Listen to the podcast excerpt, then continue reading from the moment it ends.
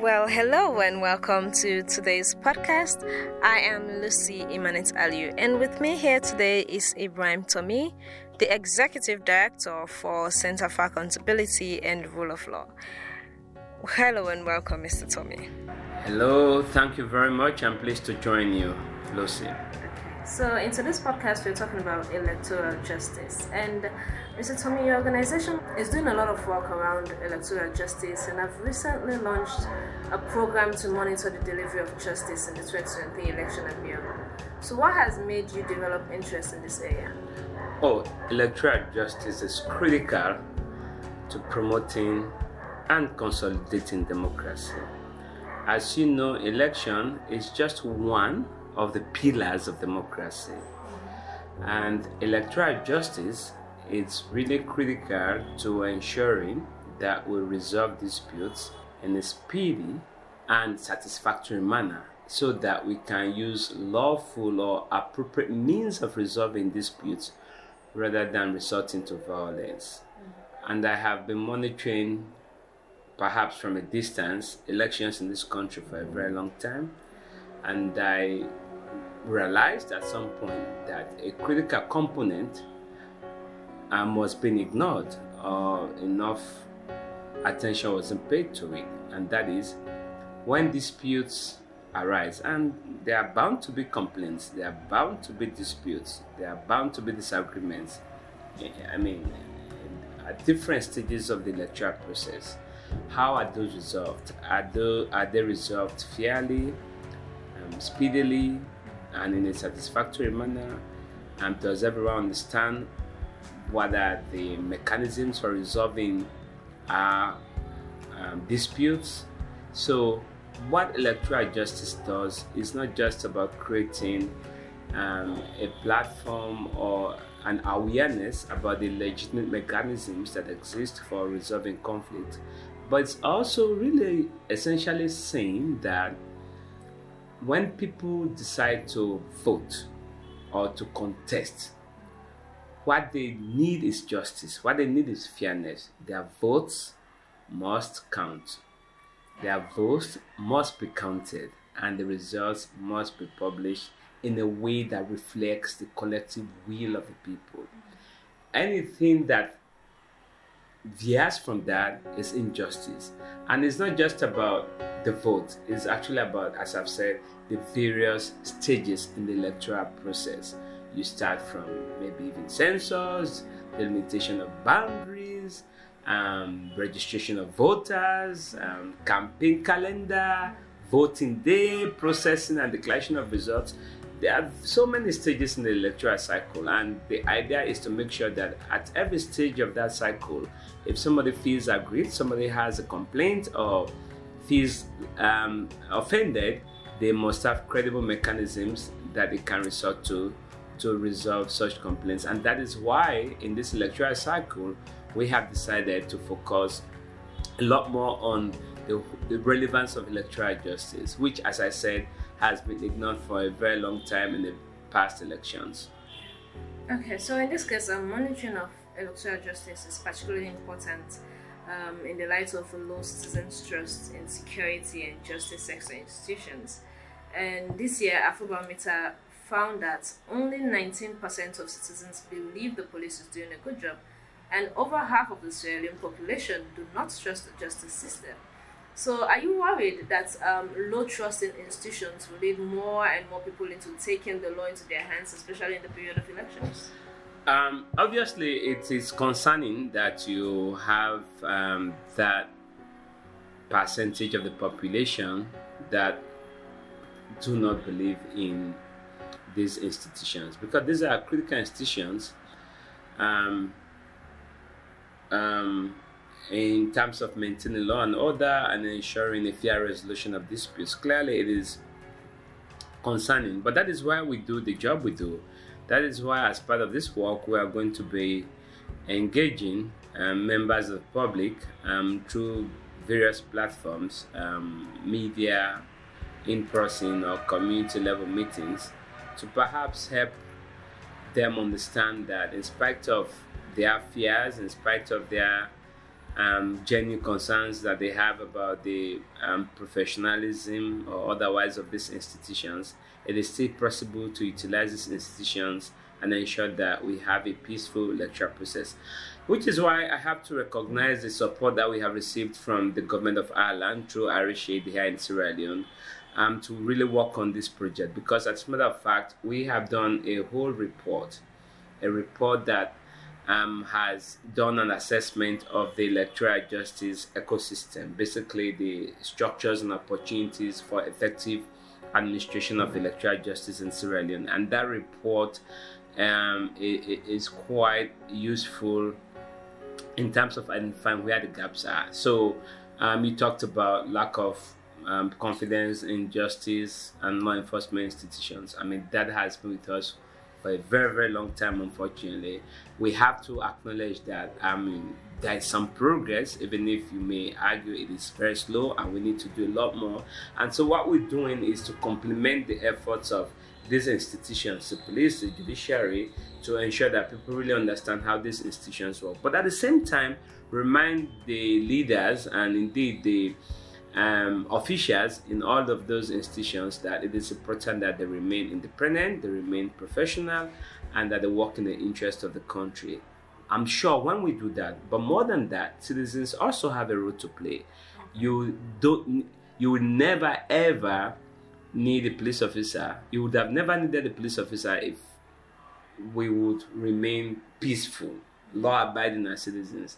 It is because the every a, a conflicts are bound to occur, people are bound to break the law. That's when we need law enforcement, and that is why, of course, as much as we need law enforcement to maintain law and order, we have always said that they must enforce the law within the confines of the law. It is when they go outside the confines of the law that it becomes a problem. So yes, I appreciate um, that there is a challenge with um, public perception um, in terms of how these institutions deliver on their mandates, but I have to say that our role is to help these institutions understand that they owe it to the people, but also for members of the public to um, work collaboratively with these institutions to deliver on our democratic promises. Yeah. Okay, so perhaps more complicated is the fact that um, Sierra Leone has introduced a district block P R system of election for twenty twenty-three, and experts are already predicting inter-party tension and possibly violence during nomination of party list district candidates. So do you foresee tension in developing party lists? Uh, naturally, because as you are aware, it's really, I mean, that is why we always tell people to understand what politics is about. Um, governance is about service to the people, and politics obviously provides that conduit Um, for distributing the goods in the governance environment, as it were.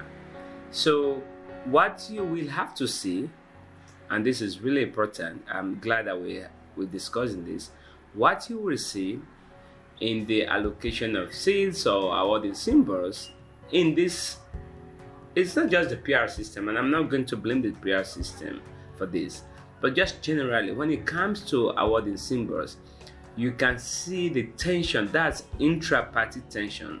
People who belong to the same political party fighting each other, wrestling for positions, wrestling for symbols. And then, obviously, there's tension and sometimes um, dissension, and sometimes you see splinter groups. Sometimes some people just take the back seat. So that is bound to occur, but I expect them to manage to manage the process well. In fact, which is why I have proposed in the past that these political parties should have conducted lower level elections at constituency level, at least, to be able to determine. Obviously, we still have regard to the um, Juwi law that there must be at least a woman in every three names. We get that, but I still believe that we should have conducted lower level elections and divide the district. I know it's a district block, but they divide the district into the number of seats, right, that have been allocated to that district,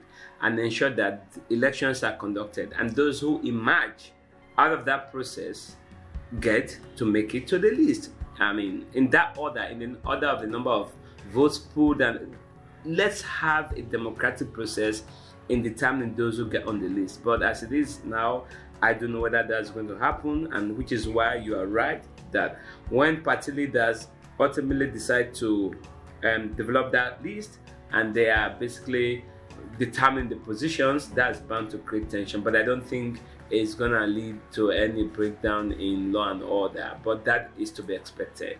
Okay. All right. So in your monitoring, so far, have you seen any particular trend, or do you believe in the capacity of courts to handle the tensions in the coming elections? No, I believe that um, the courts will always be able to handle um, the issues that come before, before them. No, we have very capable judges who are trained and experienced enough to deal with those issues.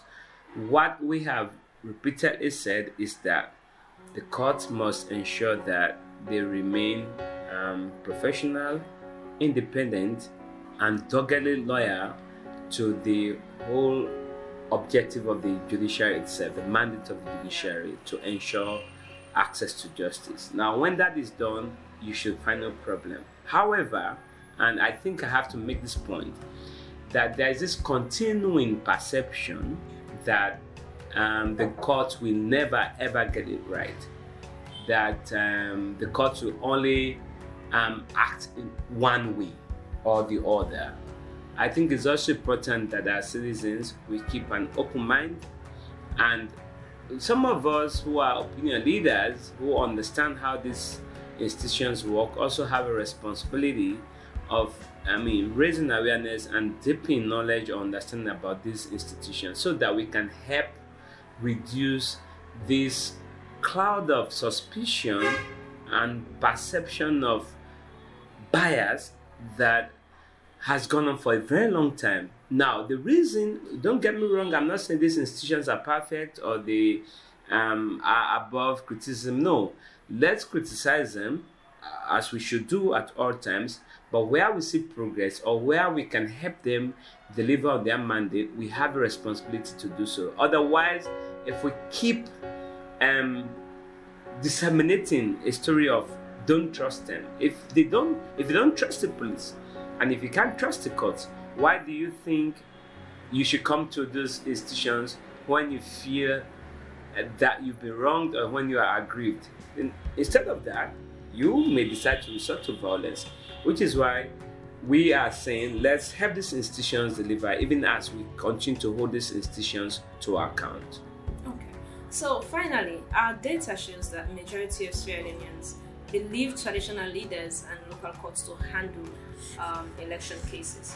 So what complementary roles do you see between the formal and informal justice systems in dispensing justice speedily and fairly in communities and in Freetown? I mean, it depends on the nature of the dispute or complaint. Obviously, there are some complaints that can be handled at community level. In fact, that is why, as part of this project, we have um, talked about, and, and I cannot stress enough, the need for alternative dispute resolution mechanisms. So if those Um, community level courts or chiefs are viewed as really useful uh, or trusted agents of resolving conflicts, that's good to know, and we have to find a way of utilizing them. So, for example, there are certain disputes that really do not need to go to the court. There are those that obviously would need to go to the court. For example, if you're challenging the outcome of a presidential election or the outcome of a parliamentary election, Um, it may be resolved really without the need for courts, provided that um, those who are mediating are trusted and the actors um, understand that these are issues that can also be resolved. But I will never ever tell anyone not to come to the courts. Come to the courts by all means, but there are also other ways of resolving electoral complaints without coming to the courts. I'll give you a quick example. For example, when um, registration had finished, or the date stipulated by the Electoral Commission for voter registration had elapsed, people said they needed more time because there were still many people who had not registered. The E C S L could have said, no, we are not going to listen to you, do what you want to. In that case, some people might have gone to court, um, seeking orders to compel the E C S L to extend the registration period. But no, the E C S L listened and extended the registration period. So that averted the need to go to court. So at the local level, we are starting the distribution of voter um, regi- registers, for example. If somebody pops up at a polling, um, at, at, at an E C S L a voter I D card a distribution center and doesn't get his or her I D card, that's not the reason to start a war. You may contact your local chief if you really trust your local chief to intercede on your behalf. That local chief may now contact E C S L, and that can be resolved. So when we talk about resolving disputes, there are different kinds of disputes, and it really depends on what and and the extent to which these local actors, chiefs in this case, are willing to help their community members. It's really about access. The reason people are saying that is simple. It's about access, it's about language, it's about understanding of the process. Maybe trust? Yeah, of course. It, that's what it does. Access breeds trust. That is it. You wake up in the morning, you have a complaint, you walk straight to the chief's compound, you um, you know, institute an action before that chief. This other person is summoned, the matter is heard, justice is delivered, all within twenty-four hours. You have to trust that. And somehow they have a better way of enforcing the decisions of this court. So you see, but that's completely different from the formal system where sometimes you come to court, it takes years before justice is delivered. And by the time justice is delivered, enforcement becomes a challenge. So that is part of the reason um, why, you, why we have this sort of trust or perception gap um, between citizens and some of these public institutions. But that is really good to know. And we are, as part of this project, looking at, look, um, looking at ways of ensuring that we're using other mechanisms to resolve complaints, whether than the police and perhaps the courts. That has been Ibrahim Tommy here with me today in the studio, the Executive Director for Center for Accountability and Rule of Law. I have been Lucy Emanet Aliu today and not Emmanuel Asandi. Till next time, do well to follow our podcast and make sure you share, like, and leave a nice comment.